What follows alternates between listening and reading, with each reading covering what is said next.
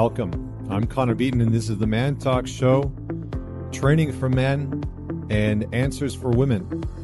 This podcast brings together some of the best thought leaders, teachers, and extraordinary individuals to help teach and mentor you on how to be a top performer in life, love, and business.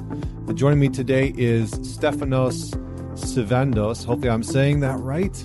Uh, but Stefanos has been immersed in deep men's empowerment work and exploration of intimate and sacred relationships for a long time, merging the best of Eastern and Western methodologies and philosophies to promote balance, sacredness, and power in life and love. Using integrative techniques and methods such as neural empowerment, shamanic praxis, holotropic and biodynamic breathwork, traumatic release and integration, Western psychology, Eastern mysticism, and more he has created programs, models, and systems to enhance the quality of life, intimate relationships, and in essence, bring you closer to your potential. So, uh, Stefanos and I talk about a number of different things. Um, a lot of it revolves around masculine feminine dynamics. So, this podcast really focuses in on how do men and women interact? How does the masculine and feminine uh, polarities within our relationships interact, within ourselves interact?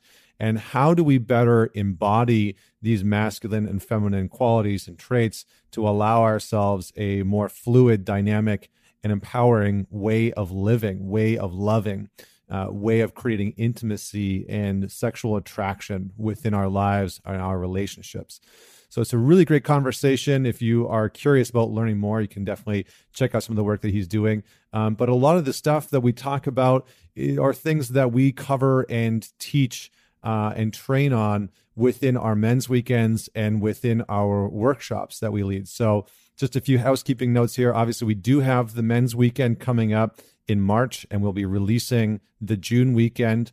Uh, so, if you've been interested in doing some men's work with me uh, and, my, and, myself and Trevor Boehm, who is the co lead for those men's weekends, uh, then definitely uh, head on over to mantalks.com or connorbeaton.com and check those out. Uh, the June weekend, while it's not launched, uh, is going to be on the East Coast, and we already have a wait list for it. Apparently, there's a bunch of people that can't make the March weekend but are interested in that one.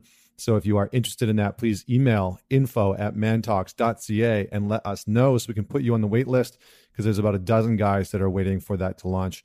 Uh, and on a side note, just a quick reminder that Vienna and I have two things coming up that are uh, going to be really powerful deep dives. One is a couples workshop on February 15th.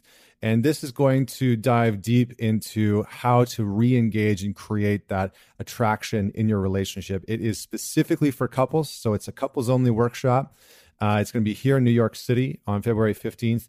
And we're going to give you the tools, the practices to reignite intimacy, to unpack that uh, communication that leads to a deeper intimacy. And that will be based on parts work. It will be based on um, the the polarity between the masculine and feminine, and we'll give you tools and uh, experiences throughout the workshop to actually take home with you and to practice with your partner at home. Uh, and then finally, Vienna and I are leading a retreat that is for individuals uh, in April in upstate New York. So if you want more information on that, you can either find it on my website or hers, which is newyorkcouplescounseling.com. So, with all that said, I hope to see you out at one of our live events. If you have any questions on, on those weekends or those retreats, please email me uh, at info at mantalks.ca. And without any further delay, please welcome Stefanos to the show. Man, it's uh, such an honor to be here. Super excited. Yeah, likewise. Honored, honored to have you on the show. And uh, I think Trevor put us in touch after coming in uh, sort of seeing some of the work that that you and some of your colleagues are doing with Sacred Sons and some of the men's work that you're doing. So it's great to have you on the show. Sounds like we're uh, we're sort of rolling in in similar lines of work, which is awesome. I always love chatting with guys that are uh, in the same space. So let's start off with with the the question that I ask everyone, which is tell us a story about a defining moment in your life that made you who you are today. Yeah, um, I think, like many of us, uh, there have been many and many that we actually miss. That's why they keep occurring. And most of the time, those defining moments, not always, but most of the time, those defining moments are riddled with pain and fear and despair and difficulty and challenge and part of the hero's journey, I suppose. For me, one of those really great defining moments was uh, about six years ago where I was in a relationship and an intimate romantic relationship. And my partner at the time, she discovered that I was being unfaithful in that relationship. And that really opened up uh, a very, very large can of worms. And I started to really look at my life and my behavior and how I was being and, and why I was living in the shadows so much, why I was uh, so deceitful and disrespectful and dishonoring of myself, my own needs, my own values, and and her needs as well, and why I had so much fear in my body and was so aggressive in the outside world. I was so angry so frustrated, um, and really just seeing her pain and and really linking that to my actions and how I was behaving and being, it brought it brought up a lot of shame, a great deal of shame, and it wasn't just shame in the present; it was shame from the past. Shame, all these memories started coming back to me that I'd repressed from my childhood, and I started to see myself and the world in a very different way, and it was very overwhelming at that time, and and very confronting, very very confronting. And that shame I, I, I couldn't i couldn't shift the shame. And what that started to do was paralyze my actions and my thoughts and my emotions and i went into a tailspin in, in various ways and I, I made a decision to either the, the choice i had two choices i was really at a fork in the road i could either continue the same behavior and continue to repress and suppress myself and numb myself, you know, with television, with excessive work, with alcohol, with pornography, with womanizing, with anything, excessive exercise, with anything and everything that I was doing at that time. And, and just blame everything but myself or not take responsibility for what was actually happening in my life and the fact that I wasn't really truthful and enjoying my life. Or I could go down this rabbit hole that, that was opened up that I had opened up in, in various ways, and that was opened up in my in that relationship, and really explore who I was being and why, and and understand myself and create a new version of myself in the world, and knowing that that would be a massive undertaking. And so I chose the latter, and it really was a defining moment because I'd started to discover more about myself, more about my traumas that I'd experienced as a child uh, the physical abuse, the emotional abuse, the volatility, the violence, the disconnection, and the feeling very unsafe in my environment. And started tracking back a lot of who I'd been during my teenage years and, and my adult adult life at that point, up to that point, um, largely on on what I'd experienced as a child and how I, how I made those experiences mean something, how I interpreted them, and how I also suppressed certain experiences and the relationship and relationships I had to really key figures in my life, such as my parents, as an example. And so that really changed a lot for me. I, I mean, I went, I gave up my businesses at the time. I went into a lot of debt. I, I, had no money. I spent hours and hours every day in quote unquote personal growth and personal development. I sought masters. I sought spiritual healers, psychologists, counselors, shamans, uh, coaches, mentors. Like I, I, went all in. I really went all in, and um, it was life changing for me, massively life changing. Yeah, I mean, it sounds like you and I have very similar pathways and mm. uh, very similar jump off points for, you know, the, the, sort of like crux of what has led both of us to this work, which is which is always interesting. Mm. Um, what would you say was you know, as you started to do that work and you started to dig into, you know, what had led you to that that place in the relationship with with the infidelity and, and, and whatnot, what would you say were some of the patterns that as you started to do the work you you saw as contributing to that to that behavior because i think one of the biggest things that i've noticed with a lot of guys is they're really trying to figure out what's leading them to the bad behavior what's leading them to you know not having the healthy habits to you know the excessive porn watching or the drinking to numb out or you know whatever the case may be.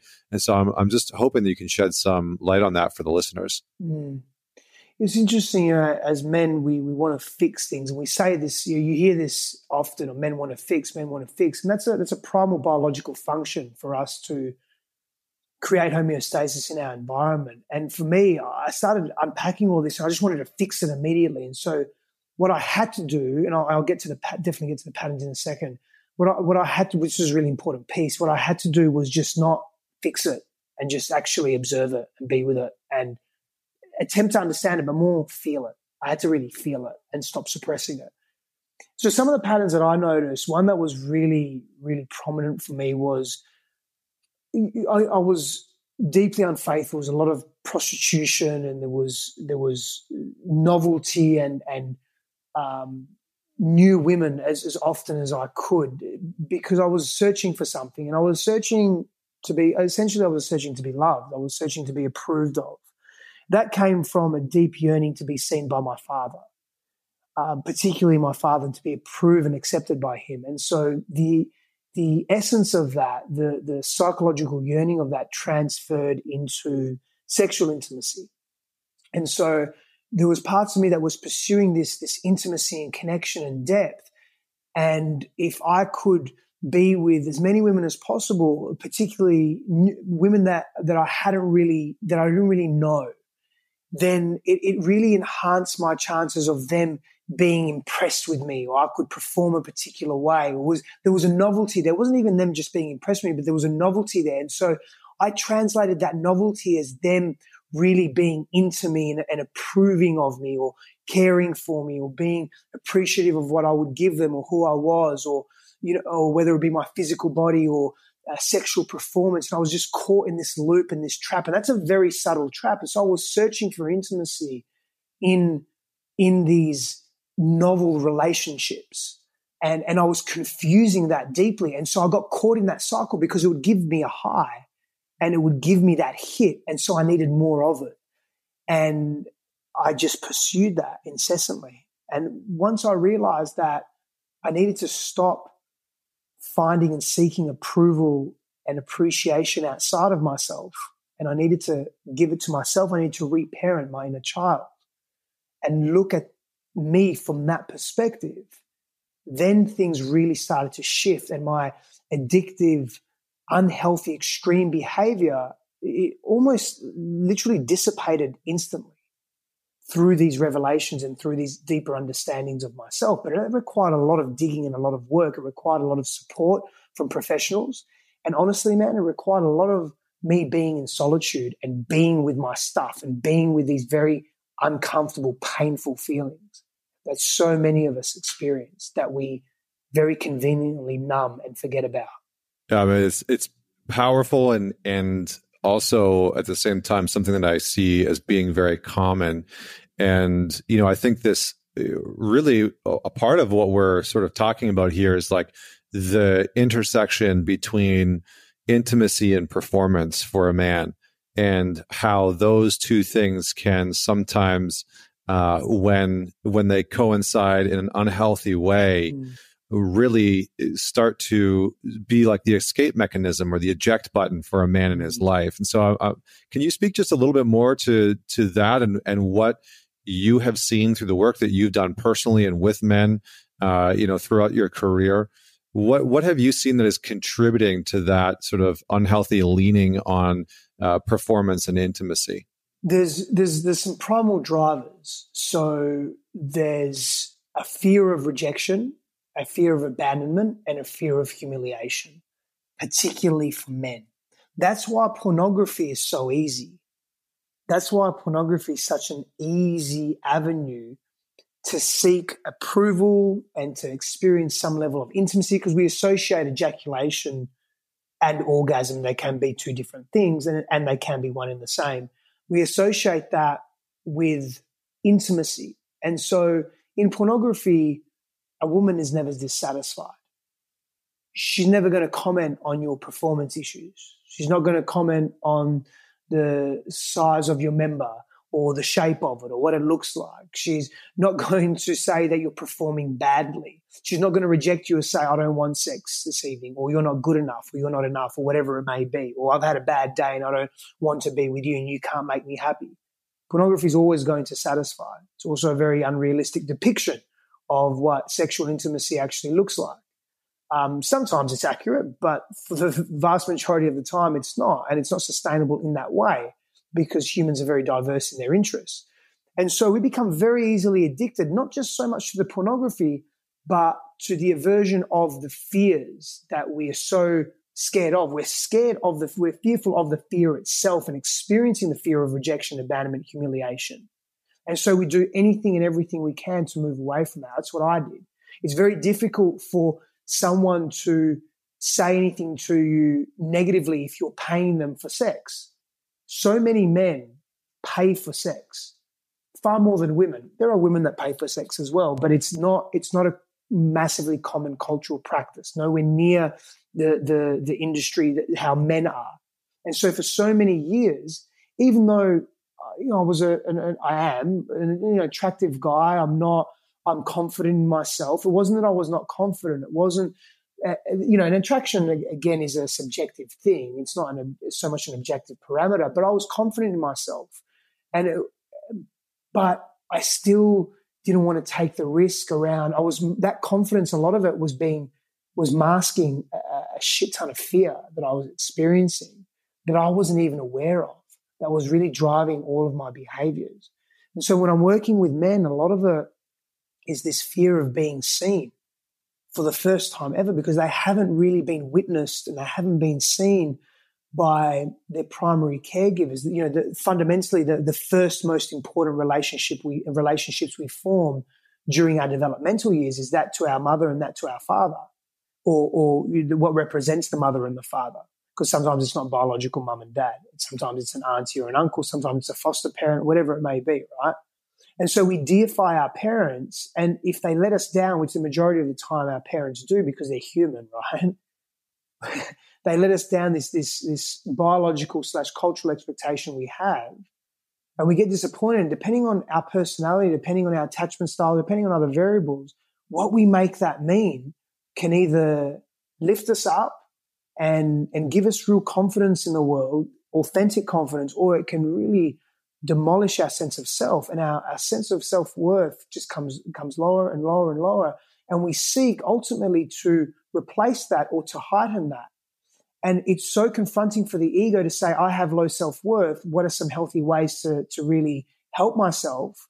It's easy to live in the shadows and to seek that outside. So if you're seeking approval you can go seek approval in pornography you can seek approval in alcohol. You can seek approval in being an overachiever at work and doing and doing and doing at the sacrifice of your health and your values, but you're being approved by a boss or by your peers or by a company or an organization. And so we have to be mindful we don't get caught in these traps. And what's really driving these traps is fundamentally it's a fear of being witnessed or a fear of being judged and ridiculed, rejected, abandoned, humiliated. These are fundamental drivers. Hmm.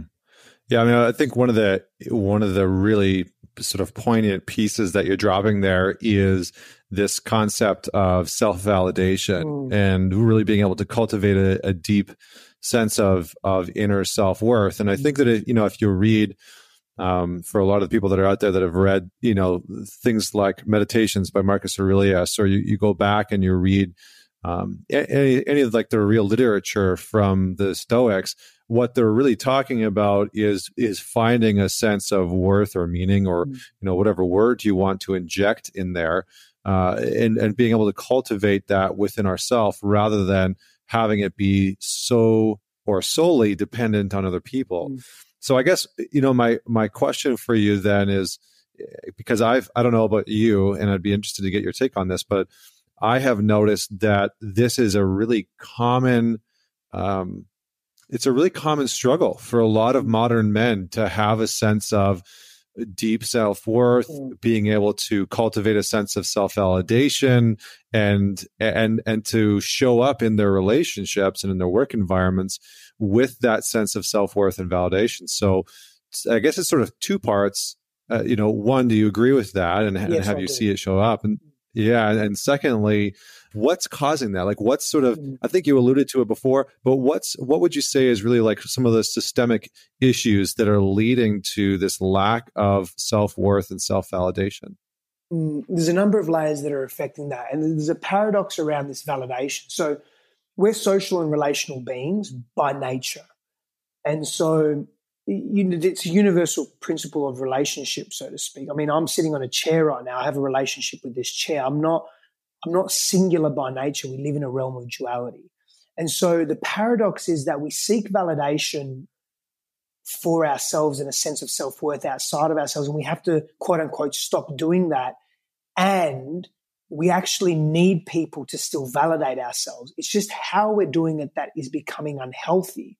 It's how we're relying on that validation and the amount of emphasis and value and meaning we're placing on that. And so a quick fix, I shouldn't say quick fix, but a one of one of the biggest issues that we're facing as well, alongside this self worth, this low self worth, this confusion that we have as men, is isolation.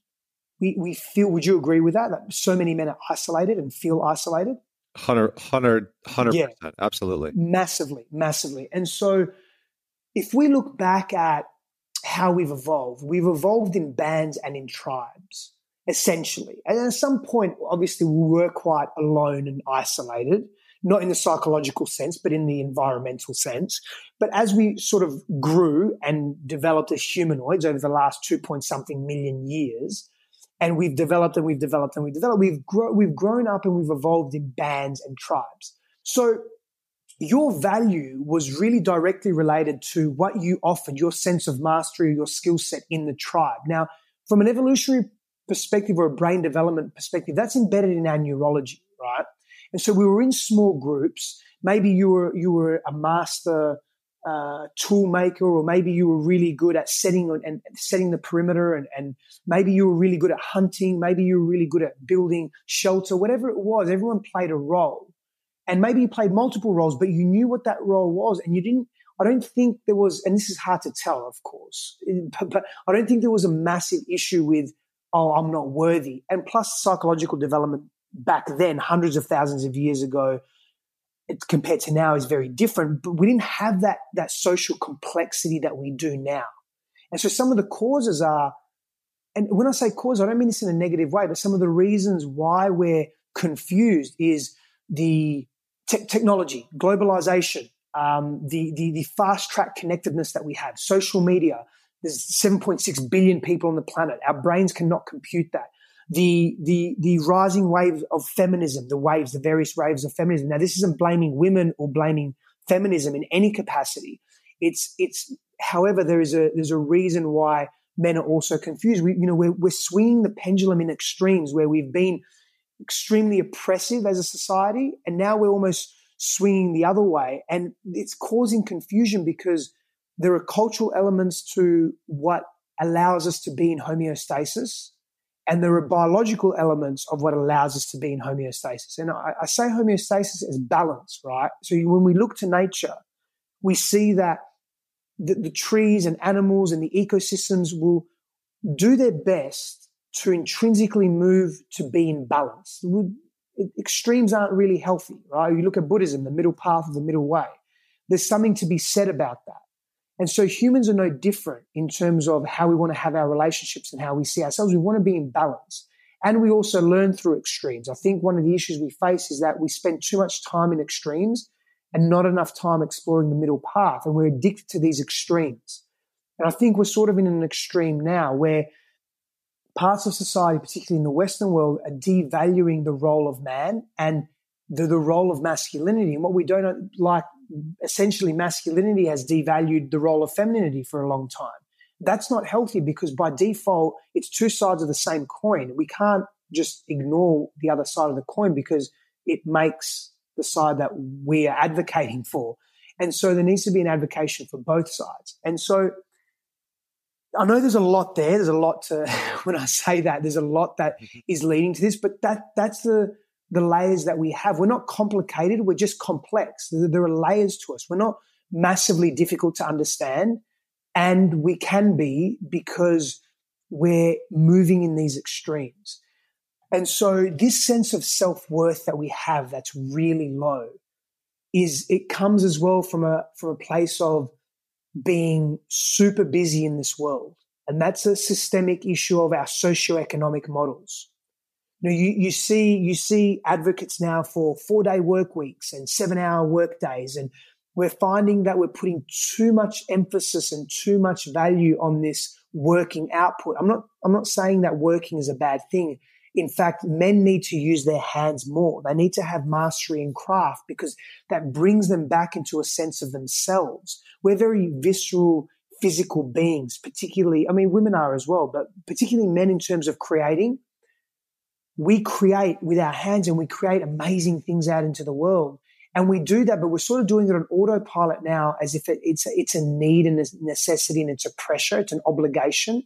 And part of that is linked to the monetary system that we're part of. If we don't make money, of course, then we're um, we're unable to eat and provide shelter, and we're unable to uh, provide and, and, pursue things that are of interest. And there's there's keeping up with the Joneses, and so there's many many things that are impacting our sense of self worth.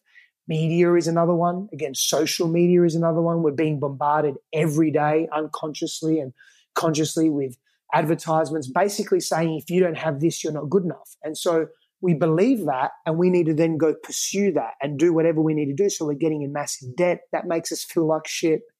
We're not providing enough. We have families, but we don't spend enough time with them. Our health is going away.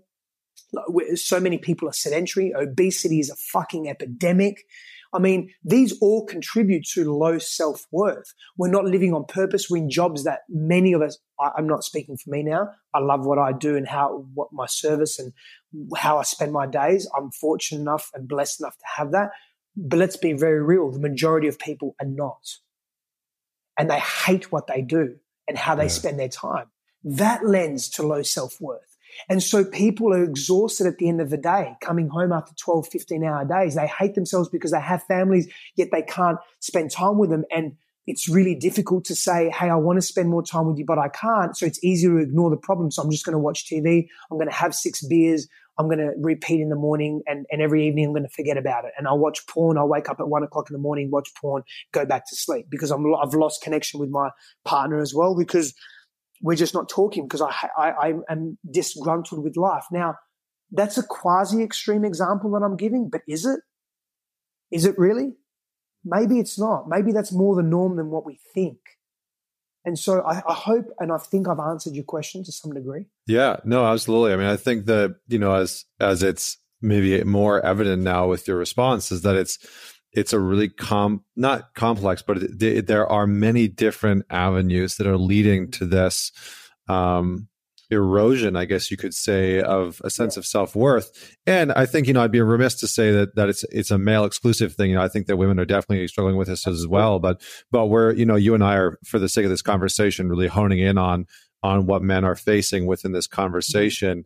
And you know I, I think to your point there there's many different versions of what's happening right and for some mm-hmm. guys you know for some men it's going to trace back to their childhood for some men it's going to trace to a lack of of a sense of purpose or contribution whether it's yep. within their work environment or you know a, a, sense of passion in their life and so there's so many things that contribute to this i think one of the interesting and uh, you know maybe newer you know quote unquote newer pieces that's added into this is the confusion around something like masculinity and, and the confusion that seems to have erupted amongst you know what it means to be a man within our modern culture.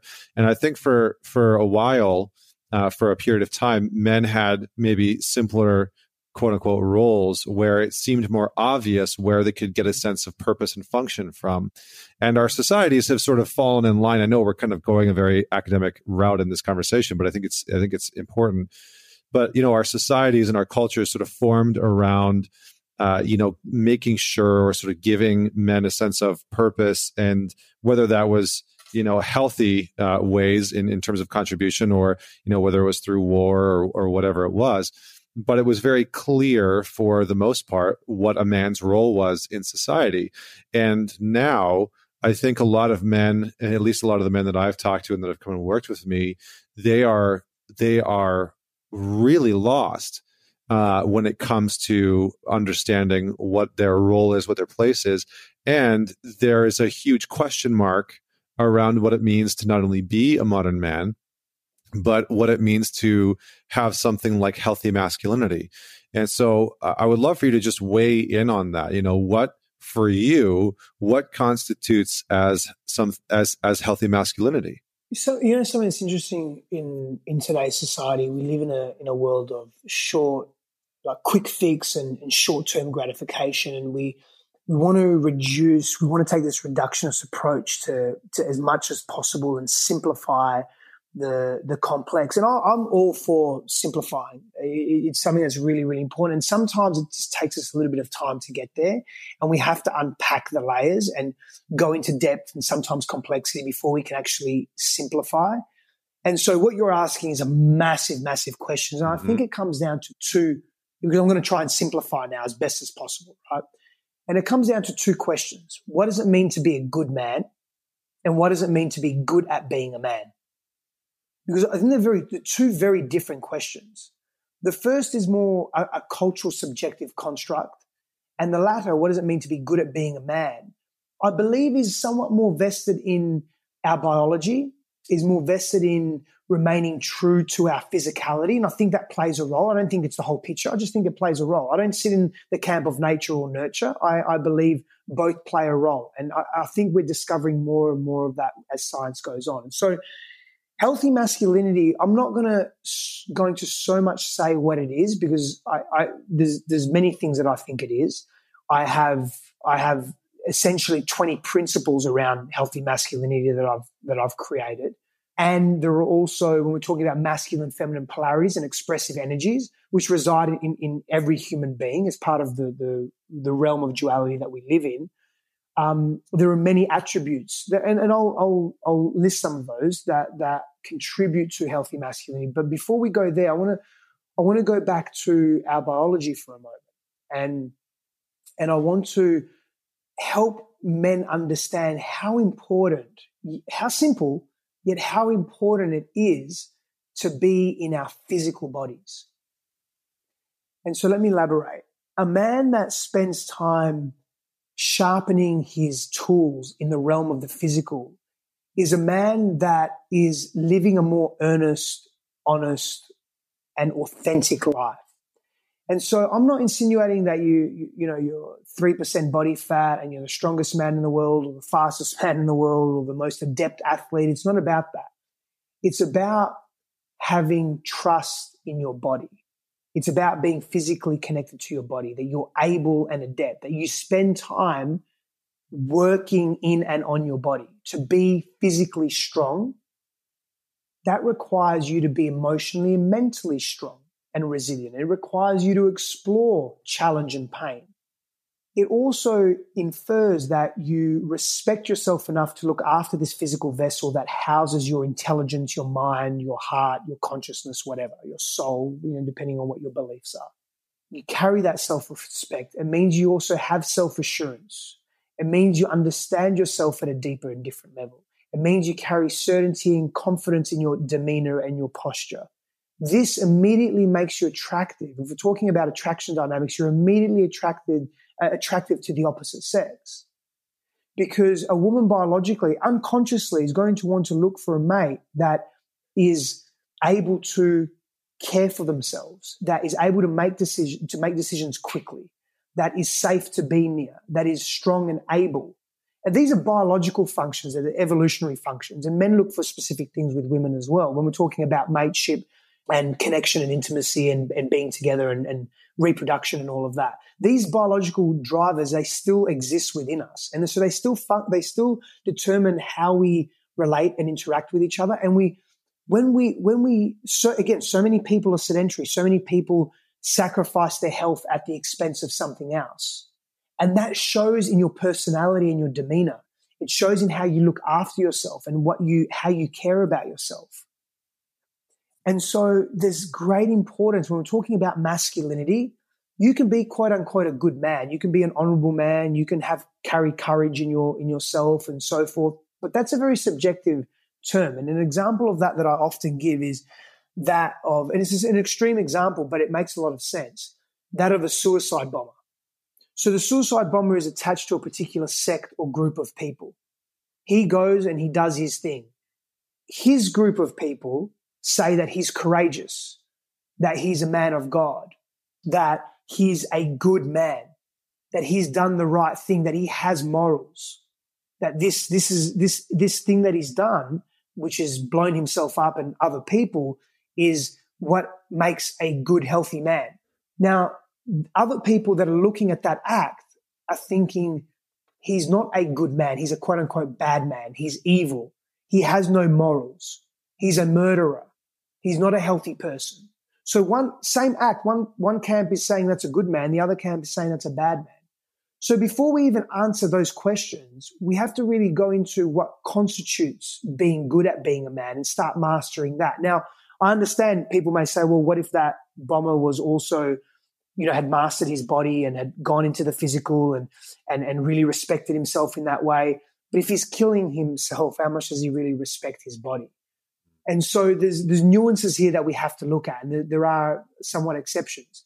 But for the common man, for, for us common men, men that are here, that are living life, that are asking about what does it mean to be a healthy man, because people that are, um, are conducting acts like that, I don't really think are asking that question from a, a very specific perspective, is start with the physical, start with getting into your body, being healthy, start with connecting to that part of yourself and then start to notice how you start thinking about yourself and about the world. What, what effect that has on your sense of self, your sense of self worth, your confidence, how you respect yourself, and how you then pass that respect on to others. That's a really solid place to start. Yeah, I think that's that's some really sage advice, and you know, I think it's a this is an important conversation. I think it's one that you know there are many people starting to engage in. Of you know, what does it mean to have healthy masculinity within you you know and and how does it show up? How do you engage in that? Um, so I, I, like the sort of direction that you're giving in terms of where where people can start to explore this for themselves. Um, i think one of the interesting pieces some, sorry can i add something to that? Yeah please yeah. I'd like to add something to that because two things. Firstly the, men yearn to be challenged. We we actually thrive in challenge and conflict and we grow massively in that space. And so the physical is a healthy way. When you challenge yourself, you go for a run, you, you, you get into the boxing ring, you, you, you, you, know, you lift heavy weights, you, you start to challenge yourself, you start to grow. It's a healthy way to do that. It's a healthy way to push your limits, mental, emotional, physical, spiritual if you couple that then with being in a group of men, so say, you know, you have a weekly running group where you run out in the forest and you actually team that up with nature as well.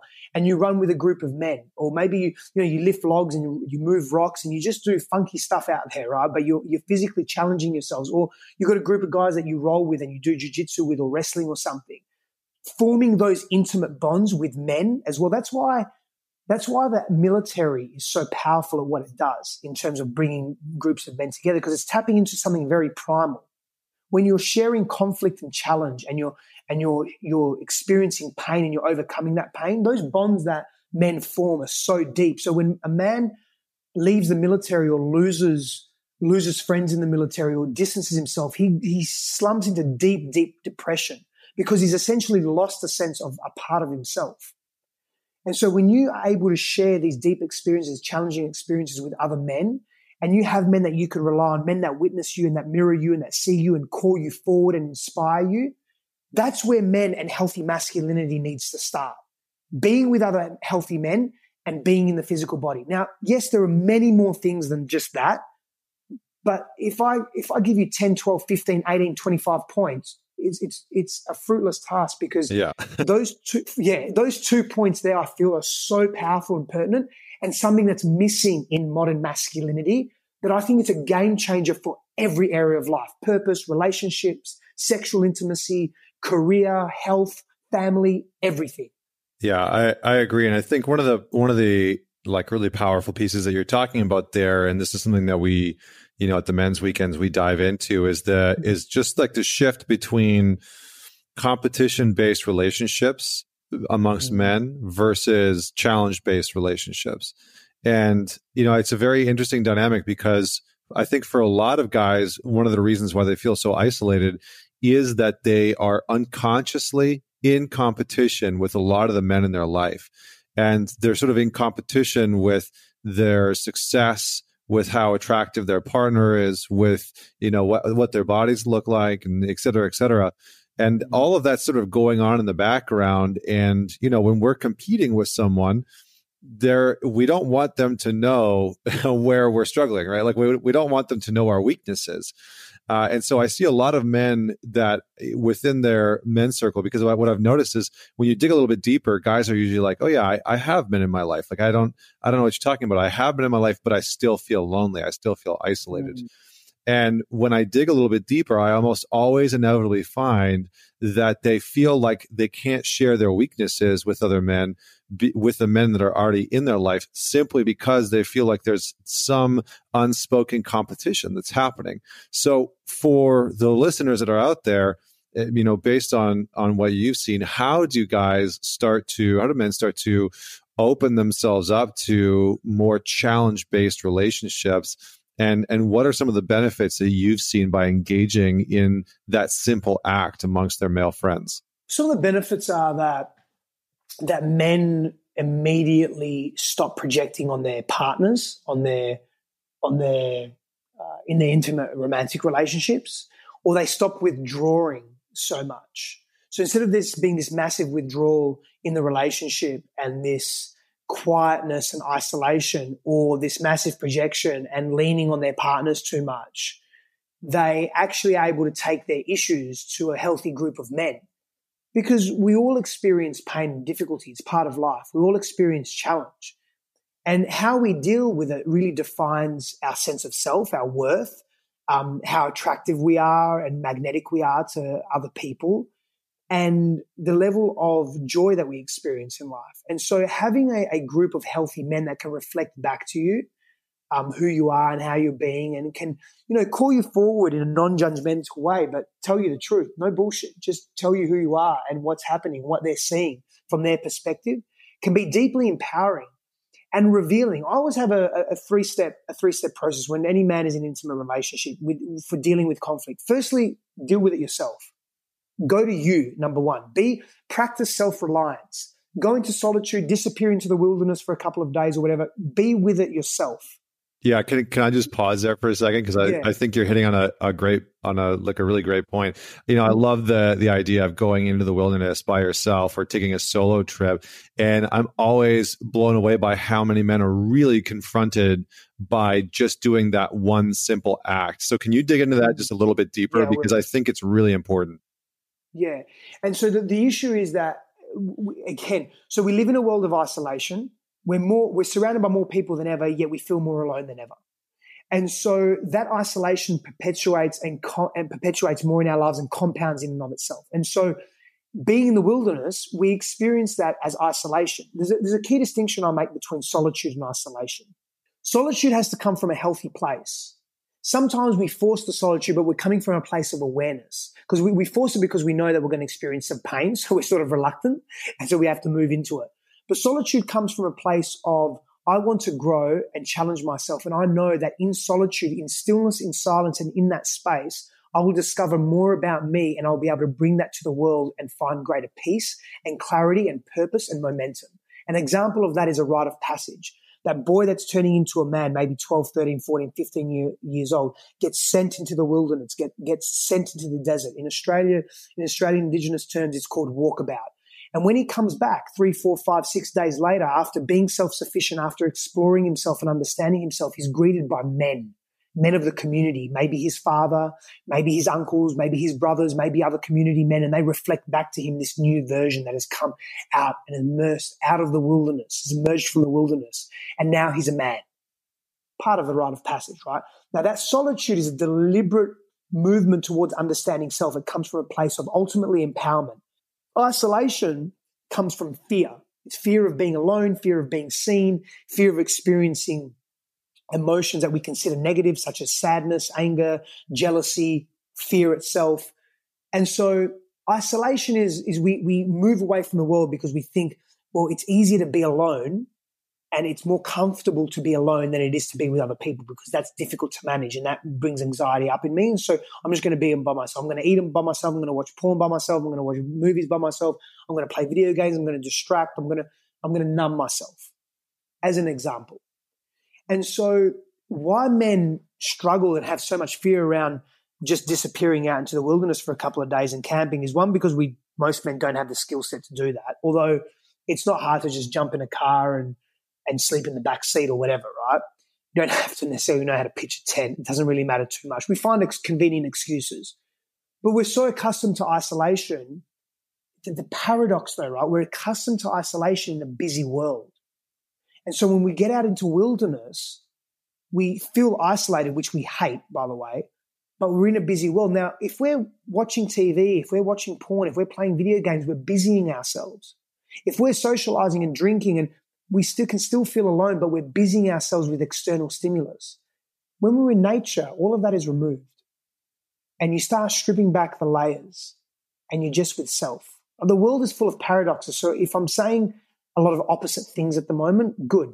That's what you should be picking up on because these are the paradoxes that we live in. This is how the psyche protects itself. It develops coping strategies, compensatory strategies to move away from what's painful. And what I'm saying is, and you mentioned stoicism earlier, there's something to be said for moving into challenge. There's something to be said that's very valuable for the masculine mind that moves into, into experiencing some pain and dealing with those fears. And so whilst I say the first port of call is really great if you can be on your own with your stuff, it's not always possible for someone. So they may have to um, flip number one and two. Number two is once you've been with it yourself, then go to a group of men if you still need more clarity. Go to those brothers that you can lean on, those brothers that are in close physical proximity to you. And if they're not in close physical proximity, then maybe they're a phone call away. You know, it's that it's that type of thing. And then you bring that issue to your wife or to your partner when you're not charged emotionally with it, when you have a clarity with it. She doesn't want to deal with your uncertainty. She doesn't want to deal with your emotional volatility. No human being really does. And it's not fair that we project that. And so be with yourself. Learn with that was a hard lesson I learned, man. I would project so much. I would be, I wouldn't be calm in the face of adversity. Well, I, it depends. I would be. It's interesting. I, like in my relationships, I wouldn't be calm because I experienced that emotional volatility. But in dangerous situations, it was an issue. I mean, I remember a time where it was only a few years ago. I, I walked into a fucking burning house and picked up a, an elderly gentleman. He was seventy something years old because he had passed out and he had, he's an he was an alcoholic and he smoked cigarettes and he was burning his house and it was literally two down, two houses down from me. I walked in there, picked him out, and the house collapsed literally seconds later. So it's interesting how men won't have an issue with going into the physical danger, most men, right? But they have this issue of going within themselves. And there's a fear to go within and mm. explore the emotional realm of being. And I was like that for a long time. I was able to emote, but I wasn't emoting in, in a relevant way that I was really still in avoidance. And so I think that, you know, just to loop back for a moment, or what does masculinity look like? I think if I had to sum it up, the path of, of masculinity now and moving forward is our ability to continue to explore the outer world whilst we delve deep into the inner chasms of our being and explore that because men are really good at exploring. And so that for me is what is going to define masculinity moving forward. Yeah, I love that. And it's it's almost like the call to adventure, you know, the call to to action that I think a, a lot of modern guys are really missing and we don't have a we don't have a sort of quote unquote call to arms anymore.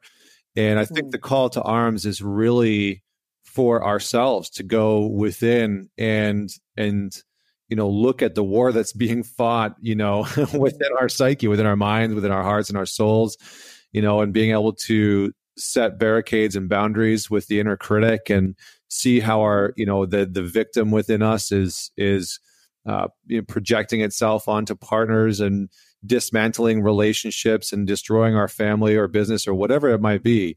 And and to be able to rein that in i think is one of the one of the most powerful journeys that we can go on. So mm. listen man i i really appreciate you. And I, there's a lot that we didn't get into here. We we kind of just scratched the surface uh, Happy to be back, brother. Happy to be back. Yeah, I think I think I'm gonna have to have you back on the show, and you and I can jam uh, on polarity and attraction dynamics, and kind of get into that specifically. Um, but I think this was a great a great start and a, a great start to a, probably a multiple part conversation. So. Yeah. Thanks so much for joining me. And um, you know, where where would you like people to to go to learn more about you and the work that you're doing? Yeah, of course. Thank you for that, my friend. Um, Stefanos Sifandos is my Instagram handle or Facebook handle, and Um, StefanosSifandos.com is my website. You'll find all the information on me there, really. Awesome. Yeah. So we'll have links to that in the show notes. You can check them out. Uh, we'll also have links to that when I post it up on Instagram. So don't forget to uh, check them out, and don't forget to share this episode. You know, this is a this is a great conversation. I think a lot of people are looking to better understand. So make sure that you man it forward. Share it with just one person.